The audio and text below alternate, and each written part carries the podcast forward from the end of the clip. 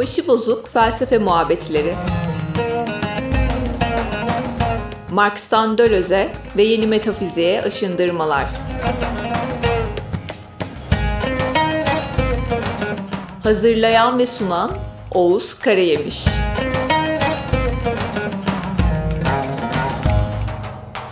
Hoş geldiniz. Bugün çok hava da tatsız İstanbul'da. Yani sizler İstanbul'da mısınız bilmiyorum. Nasıl orada onu da bilmiyorum. Fakat e, burada hava tatsız. Hava muhalefeti var. Öyle diyeyim. Evet, ülke çok tatsız. Ülkede muhalefet yok. Velhasıl kelam böyle bir çifte tatsızlık halindeyiz yine de ama ne yapacağız? İşimizi yapacağız. Köy kıyılarda kaybolmayalım diye. Her hafta yapıyorum birazcık geçen haftayı tekrar ama bu hafta çok yapmayacağım. Bu beyaz tahta görünüyor değil mi? Şeyde. Evet. GoPro'nun geniş açısı insanı yanıltıyor. Çok yapmayacağım. Birazcık hızlanmayı düşünüyorum. Çünkü işte geçen hafta ne yaptık? Gösterme, gö- gösteren gösterge rejimlerini tartıştık. Baş, yani merkezde bir gösterinin olduğu ve anlamın hangi anlamı hangi kelime kullanılır? Meaning olarak burada. Anlamın oluşumunun merkezi bir gösteren tarafından e, tayin edildiği. Değil mi? O orada ne gördük? İki tane temel ilişki vardı. Gösteren gösterge rejiminde. Birincisi işte o gö- merkezi göstereni bütün göstergeleri bir tür gösterilen derekesine indirgeyerek anlamlarını merkezden tayin etti. Dikey bir ilişki vardı. Değil mi? Ona gösterme deniyor. Signifikasyon, signification. Aa doğru selam. Nazar değil. İkinci temel boyutuyla Konuşunca oldu. değil mi? İtiraf. Aynen öyle. Bu, bu bugün heyecanlı değil yani. Günün doğası gereği heyecanlı oluyor normalde. Ee, bir diğer ilişki de yorumlama ilişkisiydi. Yani bu da e, işte gösterme ilişkisinin doğal bir tamamlayıcı bütünüydü. Bürokrasi, rahipler sınıfı, işte Lacancı psikanaliz ve psikanalistler. Yorumlama faaliyeti de gösterenin ne kastettiğini, yani meaning'den bahsediyoruz. Sürekli olarak aktarma ve işte farklı olası ifade biçimlerini sürekli gösterene yeniden çekme. Yani gösterge dizisinin dağılır gibi olduğu alanlarda e, tekrar onları geri çekmeye. Bunu bir e, politik bağlama taşıdığımız zaman Deleuze Guattari'nin de yaptığı gibi devletle devletin hakim olduğu alandaki irili ufaklı farklı biçimlerde, farklı özelliklere sahip topluluklar arasındaki ilişkiyi anlıyorduk. Değil mi? Mesela merkezi devlet Türkçe dili üzerinden değil mi? bir anlamlandırma ilişkisi tesis ediyor. Bunun değerleri var. Bir evren yani aslında. Her şey bu gösterme rejimi içerisinde anlamlandırılıyor. İşte bunun bürokratları, öğretmenleri, yargıçları, avukatları, savcılar artık ne düşünürseniz o büyük devasa makinede sürekli olarak devlet ne kastediyor, vatandaş ne anlamalı ilişkisini tesis ediyor. Tüm mesele böyle görünüyor. Gösterme ve yorumlama gösteren gösterge rejiminin iki temel ve en temel iki te- boyutu. Diaz Gattari diyecek ki aslında bu sayede bir tabakalaşma oluşuyor. Ya bu gösteren gösterge rejimi bir tabakalaştırma meydana getiriyor. Tabaka neydi bizim için? Tabaka istikrarlı görece, istikrarlı bir bütünün oluşması, görece değişime kapalı, büyük oranda kapalı. Yani gösterme rejimi işte ister ki Türkler Türk kalsın, Kürtler Kürt kalsın, kimse birbirine ilişmesin. Olan şey ebed mübbet sürsün yani. Dolayısıyla tabakadan kastettiğimiz şey az çok bu. Bu ilk gösterge rejimimizi geçen hafta anlattık ama endişelenmeyin. Zaten bu mikropolitika mevzusunda da sürekli döneceğiz bu meselelere. Aynı şeyleri tartışıyor olacağız. Farklı açılar. Şimdi bu hafta gösteren sonrası rejimi tartışacağız. Post signifying. Aslında Deleuze Guattari burada iki tane daha gösterge rejiminden bahsediyor. Birisi geçen hafta hafifçe değindiğimiz gösteren öncesi. Yani yabanıl toplumlara yakıştırdığımız çoğul anlamlı gösterge rejimlerinin bir arada bulunduğu ya da anlamların çok anlamlı bulunduğu toplumsal pratiklerle örtüşen gösterge rejimi. Diğeri de gösteren karşıtı. Counter signifying. Burada yine hafifçe bahsediyorlar ama onun bölümü bizim 9. haftamıza tekabül eden göçebe bilimi bölümü. Dolayısıyla ben de o parantezi alacağım yani o, onu tartışacağız ama bu hafta değil. Binyay'da şöyle bir kitap. Ontolojiyle açtık farkındaysanız. Şimdi sürekli politika konuşuyoruz. İlginç bir kitap yani o açıdan. Ya bir anda işte biyolojiden şeyden falan bahsederken kendimizi gösterge rejimi, toplum tipleri gibi şeyler konuşurken bulduk. Evet çünkü yine başta yaptığım vurguya tekrar dönersem bu kitap 68'in maruz kaldığı karşı darbeden kurtardıklarını geleceğe taşımaya tabii onlar daha ileri noktada tekrar kurmaya çalışıyor. O yüzden politika çok baskın. Bir politika felsefesi kitabı diyorlar Binyayli'ye bu arada. Kendi yazarları. politika felsefesi yaptıklarını söylüyorlar Binyaya'da. Ontoloji yaptıklarını söylemiyorlar. O, o mantıkla sürecek yani aynı şeyleri konuşuyor olacağız. Karşı gösteren karşıtı veya karşı gösteren rejimleri de son, 9. hafta daha yoğun konuşacağız. Şimdi bu gördüğünüz şey Binyaya'da kendi çizimleri. Gösteren sonrasını anlatmak için kullandıkları çizim. Şimdi bu bizim şeyi spirali hatırlarsınız. Merkezde gösteren var. Şey arkadaşlara görsel olarak attığımız şey bu arada görmüşsünüzdür umarım. Merkezde spiralde işte halkalar, gösterge zincirleri, toplumsal kesimler. Beş merkezli bir sistem var. Normalde şu okun olmaması gerekiyor. Yani neydi bu? Kaçış çizgisi bu ok. İngilizce yazıyor orada ben anlatacağım size. Bu tek renkli olan ok, dümdüz akan ok bir kaçış çizgisi. Gösteren toplumlarda nasıldı? Gösteren merkezli toplumlarda bu kaçış çizgisi negatif bir işaret alıyordu. Yani olumsuzlanıyordu sürekli olarak ve bunu nasıl ritüellerle yerine getiriyordu? Günah keçisi ritüelleriyle. Niye örnek vermiştim ben? İşte mesela Troçki. Troçki'nin Sovyetler Birliği'nden dışlanması örneğini vermiştim. O sırada mahkemelerde bütün Troçkist sayılan insanların sürekli olarak her tür günahın gerçek olan veya olmayan işte Alman parası aldık, burayı sabote ettik. Ya savcılar ne derse hepsini üstleniyorlar.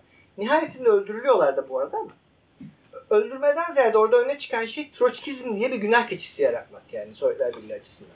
Dolayısıyla şey konuşmuş yani ölüm cezası despotik toplumlarda yasanın ihlali olarak görüldüğü için cezalandığın ama asıl korkulan şey bu tarz yasanın ihlalleri değil. Toplumu gerçekten dönüştürebilecek fikirlerin yayılmasıdır. Yani mesela Jön Türklerle Osmanlı arasındaki gergin ilişkiyi düşünün. Sürekli bir değil mi orada sürgün ilişkisi vardı.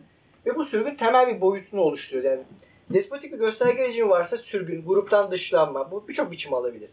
Dışlanma biçimini alabilir değil mi? Bugün de e, illaki büyük devlet mekanizmalarından bahsetmemize gerek yok. Gösteren merkezi, despotik bir cemaat varsa elimizde sürgün, dışlanma, ayıplama, grubun bir bireyi terki mesela farklı görüşler dile getirdiği için. Böyle anarşist cemaatlerde bile oluyor değil mi? Böyle haberler yayılmıştı. Adını hatırlayamadım. Önemli değil zaten. Oysa bir gösteren gösterge rejiminde kaçış çizgisi pozitif bir işaret oluyor. Yani gösteren sonrası. Gösteren sonrası rejim çünkü temel olarak kaçış çizgisi üzerinde tesis ediliyor. En büyük farkı bu. Despotik bir gösteren merkezli şeyde değil. Kaçış çizgisinin kendisinin üzerinde tesis ediliyor. Kaçış çizgisi burada ne demek? Dezogater'in en parlak örneği Yahudilerin tarihi. Aslında bu bahsetmiştim size. Bu yaylanın girişindeki tarihlerde Yahudi tarihinden alınma tarihlerde. Yahudiler nerede yaşıyor? İbraniler. Mısır'da. Mısır ne? Mısır başta bir firavunun olduğu gösteren merkezli bir değil mi? Despotik toplum. Bizim Asyatik despotik toplum dediğimiz Marksizm içerisinde. Osmanlı'yı andıran, bütün yapılar birbirine benzer. Merkezi devletin bu şekilde imparatorluğa dönüştüğü her toplumda. Firavun'dan tebaaya bir gösteren merkezli rejimden bahsediyoruz. Yahudiler ne yapıyor? Şöyle kaçıyor. İşte bu kaçış çizgisi. Musa'nın önderliğinde değil mi? Şöyle kaçarak yeni bir şeyi başlatıyorlar. Buna tekrar döneriz olmazsa. Ben bizim için tablo yaptım biraz işlerimizi de kolaylaştırsın diye. İki gösterge rejimi arasındaki temel farkları anlatmak için.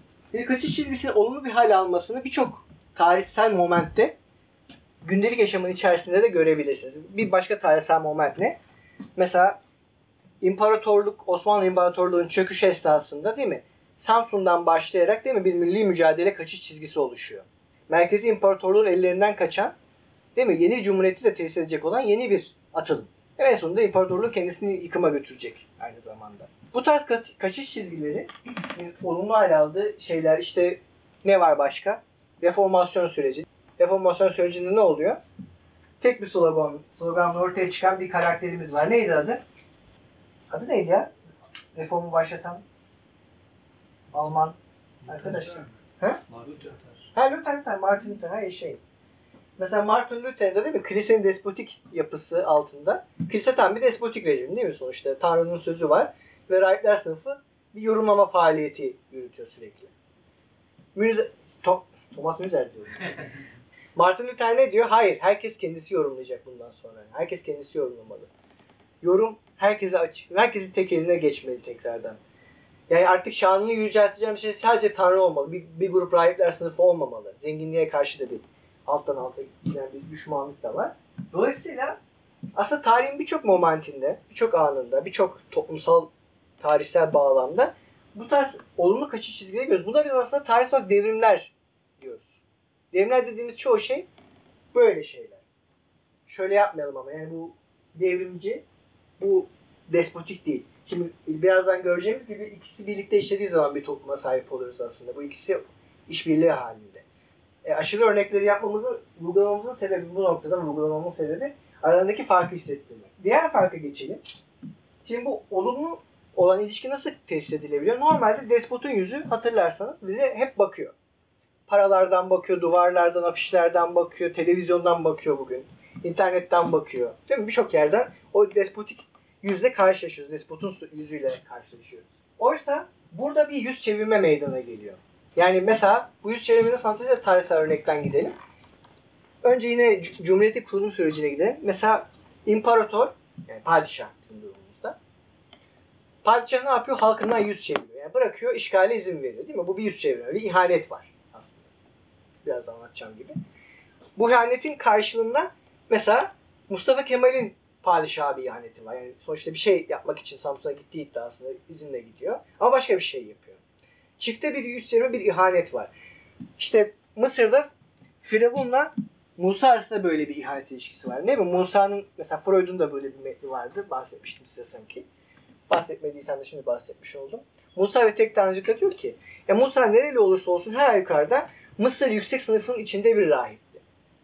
Onun teorisinin de detaylarına girmeyeceğim ama her yukarıda Mısır rahipler sınıfının içerisinden despotun o bedeninden ve belki de Firavun olabilecek tinette biri olduğunu düşünüyorlar bazıları.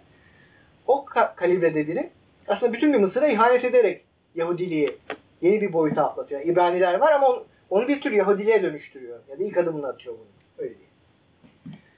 Dolayısıyla bir ihanet her zaman için burada söz konusu. Deleuze verdiği örneklerde e, işte çift ilişkileri var, öğretmen öğrenci ilişkileri var, başka ilişkiler de tahayyül edebiliriz. Yani gündelik hayatın içine girersek. Mesela iki kişi aşık olduğu zaman değil mi? Arkadaşlara yönelik bir ihanet gerçekleşir. Yani evet arkadaşlarla beraber sosyalleşme daha yine sürer, hiç sürmez değil. İlişkinin niteliğinin örgütlenme biçimine de bağlı ama bir yanıyla da eskisi gibi sürmez. Yani bir ihanet gerçekleşir. Bir kırıklıklar, bir kırgınlıklar, bir mesafeler, bir uzaklaşma küçük küçüklüğler ama oradadırlar. Bu ihanete o yüzden hani böyle çok büyük ne diyeyim pembe dizivari düşünmeye gerek yok. Yani bir şeyler farklı işlemeye başlar. Onu söylemeye çalışıyorum. Şimdi bizi en çok ilgilendiren şey hani burada dedik ya gösterme ve yorumlama işliyordu diye. Gösteren sonrası rejimin merkezi terimleri ya da işleyiş biçimine ilişkin, tabakalaştırma biçimine ilişkin şeyler özelleştirme ve tabi kılma. Hatta özelleştirerek tabi kılma. Aslında bu, burada biliyorsunuz bur, buram buram burası Foucault kokuyor. Aslında tam olarak verdikleri örneklerde Foucault'un e, normalleştirme analizinden geliyor. Cinselliğin tarihinin birinci cildindeki ya da ikinci, birinci cildindeki. Sanırım. Çok emin değilim ama normalleştirme meselesinden örnek veriyorlar. Ne demek bu? Şimdi her tür şey süreci, bir kaçış çizgisi süreci bu, bu noktada yeni bir özelleştirme sunuyor. Ne demek özelleştirme sunması? İnsanların duygusal bağ kurdukları, tutkuyla bağlandıkları dolayısıyla tutkulu özelleştirme diyorlar. Tutkuyla bağlandıkları bir macera diyelim ona. Yani mesela takım tutmayı düşünebilirsiniz, tiyatrocu olmayı düşünebilirsiniz. Değil mi? Yani ben artık tiyatrocuyum ya da tiyatrocu olacağım. Ben artık felsefeci olacağım. Ben doktora yapacağım.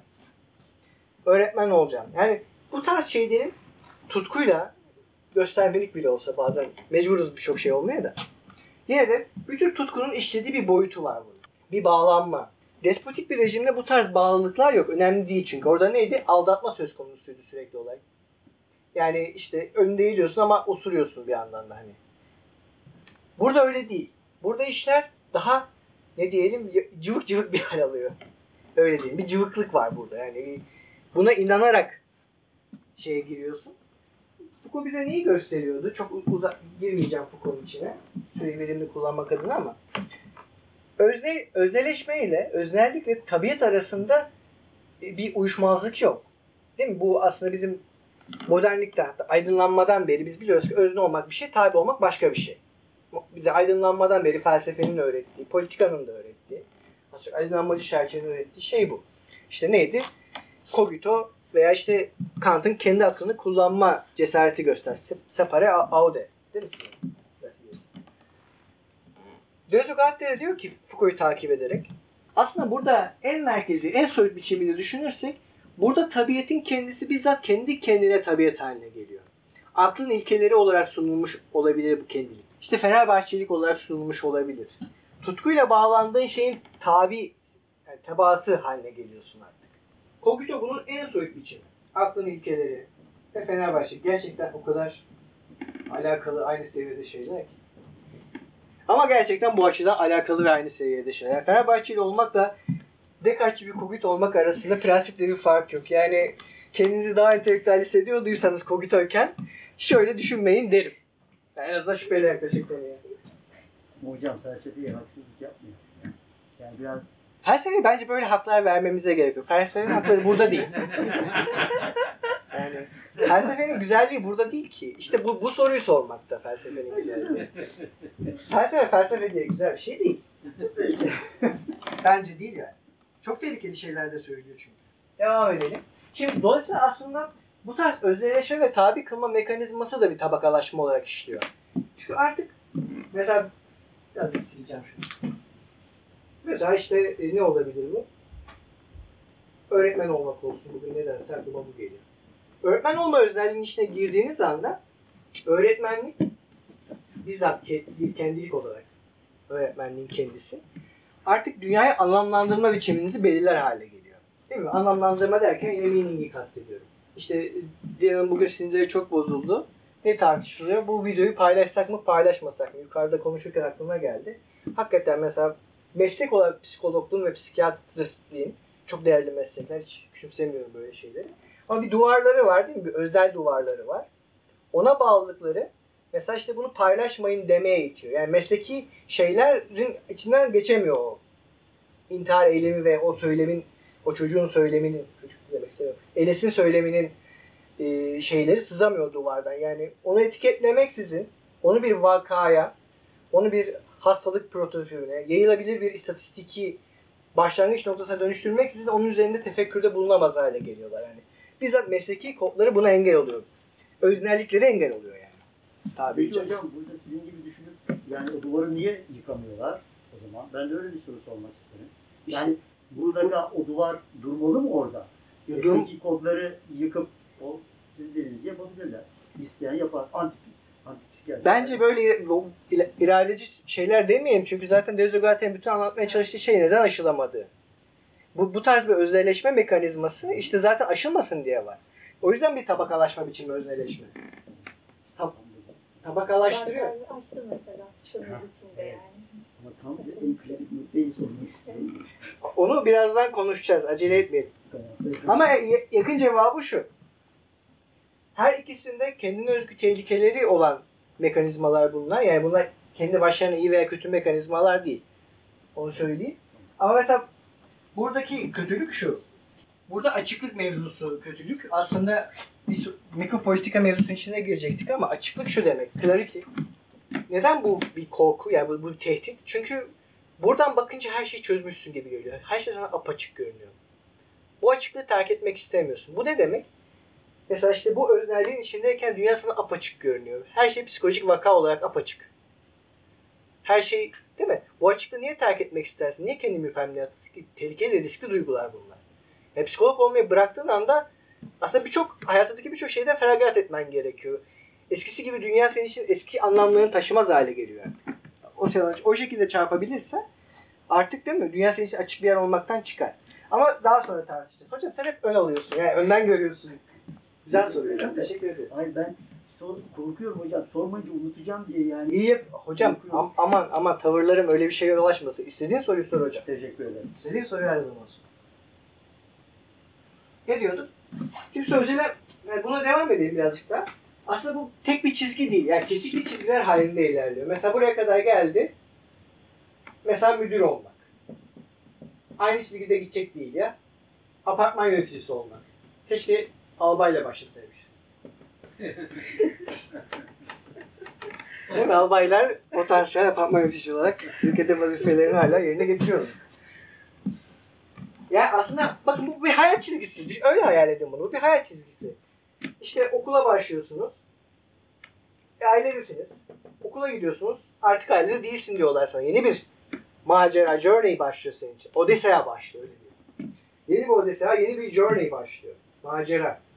Okuldan çıkıyorsunuz, askere gidiyorsunuz. Erkekseniz, Türkiye'deyseniz. Değil mi? Artık okulda değilsin diyorlar sana. Yani yeni bir macera. Bir buçuk ay ya da işte ne kadar yapıyorsan bir buçuk yıl.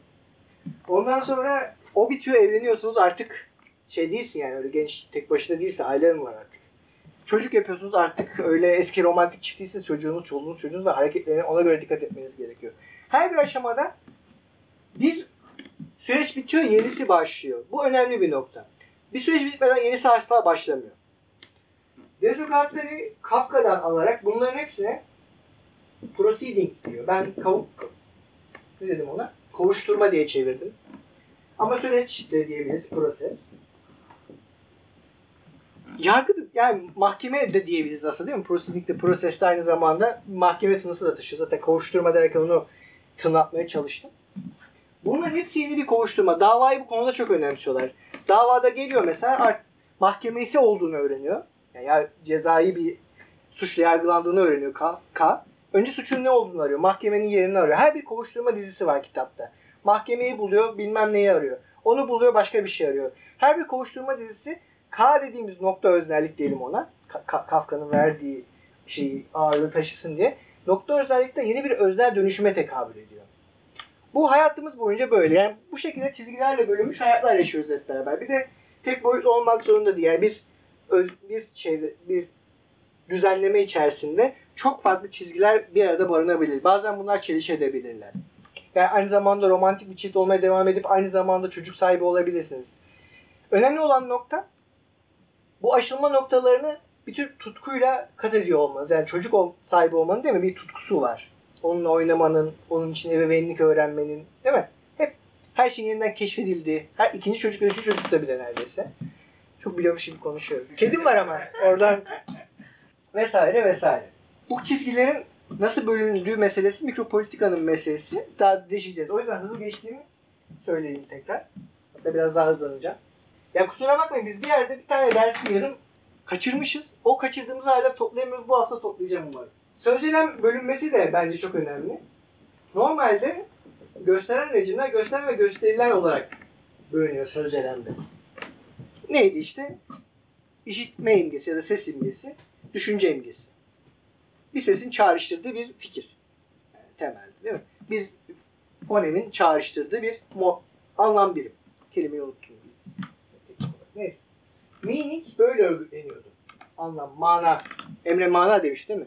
Mana diyeyim. Kastedilen anlam anlamındaki anlam. Burada başka bir tür sözcüğün örgütlenmesi var ki bu çok yeni bir şey. Sözcüğün öznesi e, gösteren ve gösterilen artık yok. Sözcü öznesi. Subject of enunciation, subject of enunciation. Bunun şeyi İngilizcesini çevirmemişler. Statement diyorlar. Utterance diyorlar bazıları. Ama Fransızca'da enons, enunciasyon ve enons yazayım. Aslında çok önemli, böyle teknik terimlere takılmamak lazım. Aslında söyledikleri şey basit bir şey. Şu cümleyi gözden geçirin. Ben bir albay olarak, albay olarak ya da ben bir asker olarak. Buradaki ben işte sözcü öznesi. Sözcü öznesinden kasıt şu. Bir zihniyet dünyasına, bir normlar evrenine bağlılığıyla tanımlanan özne. Çoğu zaman bireyleri tekabül eden grup da olabilirler. Bir grup insanı da sözcü öznesi kabul edebiliriz. Sözcelem öznesini işte bu albay, asker gibi şeylerin işaret ettiği kolektif özne. O evrenin kendisi yani aslında. Bizzat evrenin kendisi bir sözcelem öznesi. Ben bir Fenerbahçe olarak, ben bir kadın olarak, ben bir eşcinsel olarak, ben bir heteroseksüel olarak. Söze böyle başlama formatlarımız bunu açıkça yapmadığımız zamanlarda dahi değil mi? Özneler konuşsun tartışması var değil mi politikada? Bırakın özneleri konuşsun. Aslında aynı tartışma. Bakın bu bu bir tabakalaştırma biçimidir. Yani ne zaman ki bir gerçeklik hakkındaki yetki o evrenin parçası olan özneye verilirse bu aslında tabakalaşma biçimi pekiştirilmiş olur. Bu kötü bir şeydir demiyorum. Tabii ki de içeriden konuşanın bildiği şeyleri bilemeyeceğimiz çok açık. Kastettiğim şey bilginin veya işte karşı şeylerin e, buna karşı çıkmak değil yani. Yapmaya çalıştığım şey bu değil. Sadece bir şey yaparken başka şeyler de yapabildiğimiz gerçeğiyle yüzleşmek yani bu noktada. Yani bırakın özneler konuşsun. Bu özneleşme devresini pekiştiriyor olabilir. Zaten adı da öyle. Yani işte ben bir erkek olarak konuştuğum sürece öyle diyeyim. Bu işin öznesi olarak çağrıldığım sürece biraz altısel gibi oldu. Aslında değil mi? Benim erkekle olan ilişkim pekişiyor. O evrenin, o anlamlama evreni bende yinelenmiş oluyor. Berizokratların buna karşı nasıl mekanizmalar önerdiklerini sonra göreceğiz. O yüzden e, kolay cevaplar olmadığını bir daha altını çizeyim. Şu paranoya ve tutku meselesine de gireyim kısaca. Gördük. Gösterme rejiminde ya da gösteren rejimde herkes bir paranoyası oluyor. Acaba ben despotun söylediğini doğru anlıyor muyum? Bürokrat için acaba doğru tercüme ediyor muyum? Doğru yorumluyor muyum? Değil mi? Metinleri doğru yorumluyor muyuz? Bütün bir İslam tarihi metinleri doğru yorumluyor muyuz acaba paranoyasının tarihi olarak okunabilir. Sadece bundan ibaret değil ama yani Allah'ın sözünü değil mi bu anlamda? Doğru yorumluyor muyuz? Bir paranoyadır. Herkes birbirine karşı hayır doğru yorumlamıyoruz. Ondan sonra paranoyan kendisinin yani despotun kendisinin paranoyalar. Acaba bana ihanet ediyorlar mı? Acaba arkamdan gülüyorlar mı? Değil mi? Acaba konuşuyorlar mı? Efendime söyleyeyim. Halkın paranoyaları var. Acaba despotu doğru anlıyor muyuz? Acaba bizi yok edecek mi? Acaba yeni bir savaş başlatacak mı? Değil mi? Paranoya bütün bir rejimin kendisine bizzat rejimin örgütlenme biçiminden dolayı hakim hale geliyor. Oysa ki buradaki duygu baştan da söylediğim gibi tutkulu. Tutkunun kendisi. Tutku, pasyon yani. Bu pasyon, tutku meselesi aslında buraya öznel bir arzu yatırımının olduğu anlamına geliyor. Gösteren rejimde arzu yatırımı o kadar bariz değil. Başka yönlerle sürekli çatlaklar halinde geziyor. Ama burada daha gerçekten daha sahici bir yatırım hali var. Şimdi Denizo Galatleri buna şimdi birazcık karşı karşıya koyduk ama Denizo Galateri'nin bizim ince doğrudan ele almadığımız yüzsellik yaylasında faciality modern toplumun az çok bu iki rejimin karışımı halinde işlediğini söylüyorlar. Yani modern toplum ikisini de kullanmaya muhtaç bir şekilde işliyor. Bu ikisinin birlikte oluşturduğu sisteme beyaz duvar ve kara delik diyorlar. Her bir özelleşme noktası daima bir kara deliğe çıkıyor. Yani kaçış çizgisinin daha ileriye doğru savrulmasını engellemek, özelleşme ötesi olanakları, özellik ötesi olanakları, öznesizleşme olanaklarını kapatmak adına onları sürekli grubun içinde tekrar ve tekrar bir anlam evrenine, bir normlar evrenine çekmek adına kara delikler tesis ediyor. Mesela işte her ilişkinin bir sonu var, her evliliğin boşanması var gibi. Yani bu tarz kara delikleri tahayyül edin. Ama kaçış çizgisinin kendisinin bakış açısından bizzat bu özelleşme evrenlerinin kendisi birer kara delik olarak görünüyor. Çünkü çizgi tam ilerleyecek, hızlanacakken, süratlenecekken her seferinde tekrar işte öğretmen olmaya, işte bugünkü örnekte psikolog olmaya, değil mi? Tekrar tekrar geri çekiliyor. Yani bir şey çarpıyor mesela insanın, yeni bir şey başlatıyor gerçekten. Ama ona özel olmayan bir şekilde duyumsama imkanları sürekli elinden alınıyor. Hep ben öz... Sen Abdurrahman Hoca da buralara değinmiş olabilir mi diye düşünmüyor değilim kısmen. Hep beni çağıran, hep benim dünyamdan, benim duygularım, benim tetiklenmemden dünyayı okumaya başladığım bir nokta oluşuyor. Aslında bu tam o duygu bu işte. Ya beni kötü etkiliyor o yüzden bakmayacağım. Beni psikolog olmaktan çıkarmamak için gerekli olan bütün her şeyi söylüyorum. Mesela sabah hiçbir işim yokmuş gibi bunu paylaşalım mı paylaşmamalıyım mı tartışması açıyorum. Kendimi kavunuyorum, savunuyorum aslında burada. Bakın bir psikolog için söylemiyorum. Başka birini düşün. Yani birilerini karalamak istemiyorum. Kötü bir şey demeye çalışmıyorum. Mekanizma anlatmaya çalışıyorum. Bunu açtığım zaman aslında savunduğum şey benim burada. Ben psikolog olmaktan çıkmak istemiyorum. Yani durduk yere şimdi ben cemaat yurdu bu çocukların hali o özgürlüklerin aileleri tarafından ellerine alınmış olması, yaşamlarının kendine ait olmaması gibi konuda konuşacak durumda değilim. Bunları konuşmam beni değil mi, psikoloji lügatının dışına çıkartır. Başka şeyler, başka yerlerden konuşmam gerekir. Ama ben, ben psikoloğum. Değil mi? O geliyor işte oradan. Yani bir kara delik işte oradaki. Anlatabiliyor muyum? Kaçış çizgisini geri çeken o etkilenimi değil mi? Bir duygulanım, bir etkilenim var orada. Bir afek var yani. Karşılaşmanın yarattığı bir afek var. Bu afekti o kara deliğe tekrar tekrar geri çeken. Burada cinsiyeti de düşünebilirsiniz. Başka şeyleri de düşünebilirsiniz. Bu yüzden Nezu Gattari diyor ki burada yersiz yosunlaşma mutlağa taşınıyor. Yani bir kaçış çizgisine diziliyor bu yersiz yosunlaşma ama olumsuz bir şekilde diziliyor. Ancak bir kara delikte sonlanması şartıyla. Ancak tekrar tekrar o bölümleme rejiminin içerisine hayatın bölümlemeleri, mesleki bölümlemeler, Değil? Bir insanın hayatında bir sürü bölümleme var böyle. İşte orada psikolog, burada baba, anne, işte şurada arkadaş. Bu bölümlerin şeyini, istikrarını bozmayacak şekilde o şeyden sürekli vazgeçiliyor o etkiden. İşte unutuluyor, başka şekilde kodlanıyor diyelim şimdi. Dolayısıyla bir toplum sadece gösteren rejimi tesis ederek işleyemez. Belki de büyük imparatorlukların problemlerinden biri buydu. Yüzlerce yıl hakim olsalar da coğrafi olarak. En büyük problemleri buydu. Modern toplumlarda aksine evet bir gösteren rejimi işler. İşte devletten tebaaya doğru. Evet eğitimin bir kısmı gerçekten de gösterenin yorumlanması. Bu ülkedeki temel değerler neler? Bu ülkenin kodları neler? Yasaları neler? Yasalar derken ana aşikar olan yasalardan bahsetmiyorum. Bir kısmı yorumlama faaliyetidir. Ama aynı zamanda eğitim sisteminin içerisinde, çevresinde, çeperinde, bütün gündelik yaşama yayılacak şekilde izin verilen, devletle bağdaşmış veya devletin sorun etmediği gruplaşma biçimleri oluşur. Sivil toplum diyoruz buna ya, bir şey değil. Sivil toplum. Sivil toplum sayesinde de işte taraftar derneklerinde, başka yerlerde, tiyatro ekiplerinde, birçok yerde aidiyet grupları oluşur. Bu ikisi daima bir aradadır. Bir karma rejim içerisinde işler. Şimdi yönteme dair bir şeyler anlatacağım size. Hemen orada onun üzerinden anlatayım. Gözlügatte'nin bütün bu meselede yöntem olarak önerdikleri bir şey var. Pragmatik diye konuşuyorduk ya. Burada derleyip toparlayalım onu. Şimdi mesela bizim karşımızda bir lokal var. O yüzden lokal örneği vereceğim ama tam o lokali de vermeyeceğim. Mesela nasıl bir lokal? Göztepe'liler lokali. Büyük takım ismi de vermek istemiyorum. Girdiniz burası Göztepe'liler lokali.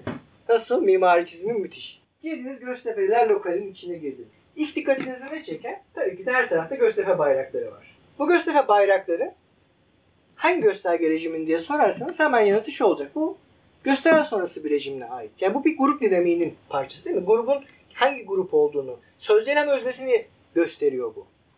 Bunlar dezogatleri bu üçlüden belirti ismini veriyorlar. Yer yurt. Burası bir yer yurt. Kimin yer yurdu? Göztepe'lilerin yer yurdu. Bölgesi yani. Hayır, hani etolojikliğe dönersek burası bir bölge. Göztepe'lilerin bölgesi burası. Yani karşı yakalıysanız girmemeniz gereken bir bölge atıyorum. O lokalde Göztepe'li olmanız gerekiyor. Ya da en azından bu konuda sessiz kalmayı becerebilmeniz gerekiyor. Girdiğiniz zaman ilk karşılaştığınız şey bu. Belirti olarak Göztepe'lilik. Başka neyle karşılaşıyorsunuz? Bir de Türk bayrağı var. İlkokul çocuğu bile benden daha çizim yapar yani. Neyse bir Türk bayrağı var. Bu neyle alakalı? Bu bir hem simge belli bir anlamda hem de ikon. Nasıl? Simge olması hangi anlamda? Çünkü Göztepe'lilik aslında bir yandan Türk milliyetçiliğe doğru yersiz yursuzlaştırıyor. Yani devletin gösteren mekanizması doğru bir yersiz yursuzlaşma işlemi gerçekleştiriyor Türk bayrağının oradaki mevcutiyeti. Ama aynı zamanda bir yerden yerlilaşma da bu. Yani Göztepe'lik çözülse bile Türklükte hemfikiriz. Bu üçlü şey Charles Sanders Peirce'ün bir sürü üçlüsü vardır böyle semiotik teorisinin içerisinde. O üçlülerden biri bu arada. Müthiş bir üçlü. Bir sürü üçlüsü var buna benzer. Girdiğimiz her mekanda bu tarz şeyleri hemen algılarız. Bilinç dışı bir şekilde yani anında algılarız. Burada kimler var? Bu kimler dünyada nasıl bir yerde konumlandırıyor kendini? Bu konumlandırma biçiminde ne kadar sertler ya da yumuşaklar? Değil mi? Mesela moda sahnesine geliyoruz. Doğru düzgün işaret yok mesela bu tarz işaretler. Bir bayrak, bir Göztepe bayrağı yok. Neyse. Ama neler var? Tiyatro şeyleri var, afişleri var değil mi? O da başka bir yer yurt işareti. Aynı tabii ki de bir yandan tiyatronun reklamı. Ama işte tiyatronun ilgili başka şeyler var. İşte sahne dekor parçaları var. Aslında bunları hemen algılarız. Burası bizim koordinat evrende koordinat bulma yöntemimiz. Yani bu algısal semiotik diyorduk ya yöntemin bir parçası. Algısal semiotik sivrilmiş bir yöntem olmadan önce bizim etolojimizin bir parçası. Bu etolojik bir formülasyon. Yani Homo sapiens dünyada nasıl hareket eder sorusuna yanıt veriyor. Bu üç gösterge tipini hemen ayırt ederiz ve kendimizin hangi koordinatta bulunduğunu ve nasıl bir konum almamız gerektiğine dair kendimizi ayarlarız ortama. Yani işte Göztepe'lerin arasında karşıyakalıktan bahsetmeyiz. Türk milliyetçilerin arasında Kürt probleminden özgürlükçü bir şekilde bahsetmeyiz. Yani böyle şeyler yapmayız ki hani orada başımıza taş yağmasın. Ya da sınırlarımızı da zorlarız o politikadır ama. Yani başka bir bağlamdır. Şimdi bizim bağlamımız. İkinci yarısı bakın burası daha kendiliğinden gerçekleşen kısım ve bunları ayırt edip şey yapabilirsiniz. Her somut bağlamda ayırt edebilirsiniz. İkon nerede? Neye işaret ediyor? Ya bu gösterge tam olarak hangi yeniden yer ulaşma işaret ediyor? Bu belirti nasıl bir yer yurdun belirtisi? İşte bu simge nasıl bir olumsuz yer size ulaşma sunuyor. Simge aslında biliyorsunuz değil mi? Simbol simgeseldir falan Lacan'ı çağrıştırıyordur size bir yanıyla da. Bu kendiliğinden kısmı üzerine araştırma kısmı geliyor. Pragmatin ne diyelim ona daha aktif kısmı. Burada önce karma semiotikleri yani her dedik ya en az iki semiotik biçimi her zaman işler halde bulunabiliyor. Ama 3-4 tanesi ve sonsuz yani üretilebileceği kadar semiotik biçimi olabilir. Karma semiotiklerin karışımlarına ve varyasyonlarına çalışıp ayırt etmemiz gerekiyor. Mesela tiyatrodan örnek vereyim. Konuşulan dilin içerisinde mesela hangi tür semiotikler bedensel semiotiklerle beraber birleştirdiği zaman hangi tür meaningle tarzlarına gönderiyor? Yani hangi tür anlamlandırma rejimi? Gösteren rejim mi bu tiyatro sahnesinde konuda? Shakespeare'in Shakespeare'in eserini mi gösteriyor bize?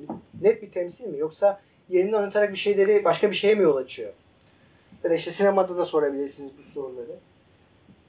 İşte sinemada sorduğumuz zaman nelere dikkat etmemiz gerekiyor? Bizzat sinematografik olan imgelerin nasıl gösterge rejimlerine kavuştuğunu.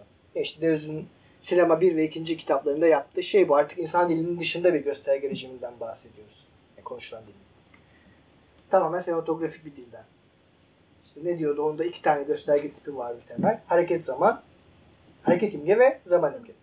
Dönüşümsel bileşeni semiotiklerle tek tek ilgileniyor. Yani ayırt ettik ya onları. Hangi rejimler işliyor bir bağlamda somut olarak.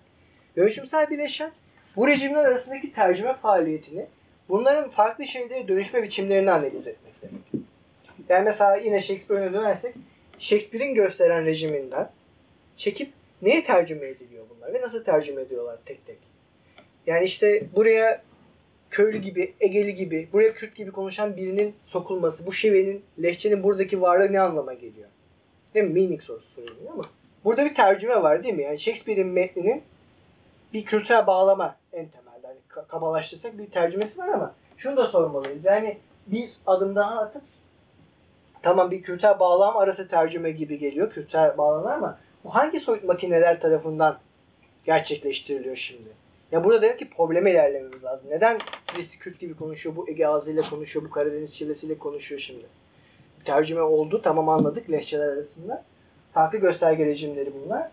Ama bu hangi sebeplerle değil mi? Soyut makine bize her zaman neyi verecekti? Problemi. Problemi sormamız gerekiyor. Bakın aslında bir analiz metodu. Anlıyorsunuz değil mi? Metinlere sorabilirsiniz, sinemaya sorabilirsiniz bu soruları, toplumsal hareketlere sorabilirsiniz. Her şeyi sorabilirsiniz. Şu an için şeyde kalalım sadece insani olması şart. İnsan ötesi bağlamlar için pragmatiğin yeniden formüle edilmesi gerekir. Şu göstergelerden bahsediyoruz. Semiotiklerin çalışmadığı, olmadığı değil mi? İnsan ötesi bağlamlar var.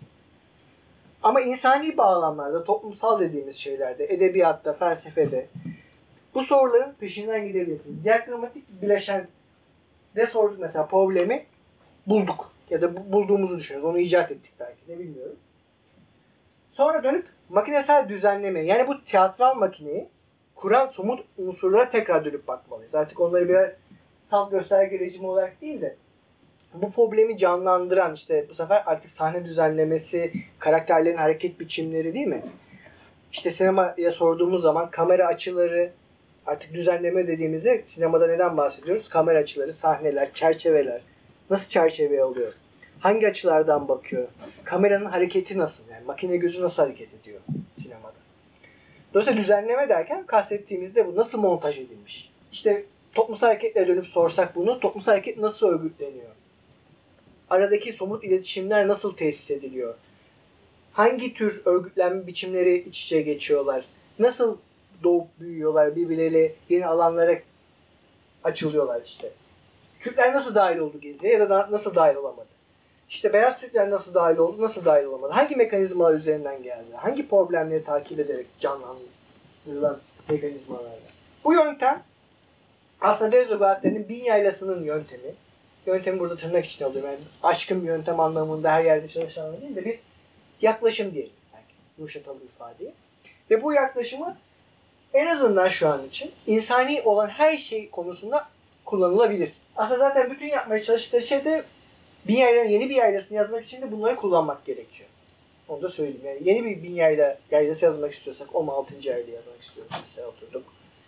Bu mekanizmayı kullanmamız lazım. Bu mekanizmayı niye kullanıyoruz? Yani onların soyut makinesi problemlerini Şimdi gördük işte bütün bu mekanizmalar daima bir tabakalaşmaya götürüyor.